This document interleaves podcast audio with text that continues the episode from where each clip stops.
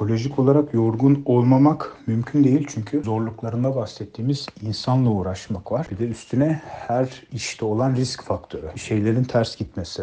Yani her ne olursa olsun yapı aşamasında da olsan, tasarımcı da olsan üretilecekse bir kere üretimin mesela zorluğu en basiti üretim aşamasında birçok kişiyle muhatap oluyorsun. Bu zaten başlı başına bir problem. Risk faktörü dediğimiz yapılan işin tutmaması, yapılan ürünün tutmaması, yapılan o emeğin bir anda heba olması, denilen bir inşaatın tutmaması gibi bir şeyler düşünün. Bunların hepsi tabii ki büyük bir problem. Onun dışında sadece tasarımcı olup hani bu işlerden problem yaşamadığını zanneden insanlar o iş de öyle olmuyor. Sürekli revizyonlar, sürekli birilerini memnun etmeler, sürekli olarak ekran başında geçirilen saatler bunların hepsi insan hayatını yoran ve yıpratan şeyler. Fakat şöyle düşünmek lazım. Bu psikolojik yorgunluk hani genel meslekler karşısında ne kadar etkili? Bence ortalamanın altında. Yani şöyle düşünelim. Bir garson yani hizmet sektöründeki adam gerçekten daha fazla yoruluyordur psikolojik olarak. Karşısındaki insana hizmet etmek zorunda olduğu için. Bizim sektörümüzde tamam bir müşteri ilişkisi var ama en azından ciddi anlamda hizmet etmek değil. Yani o şekilde bir algı yok. Onun dışında sorumluluk desek gerçekten ciddi anlamda işte yani bir doktorun hastasıyla olduğu sorumluluk ilişkisi kadar ciddi bir sorumluluk ve risk faktörü ortada olmadığı için o kadar da değil.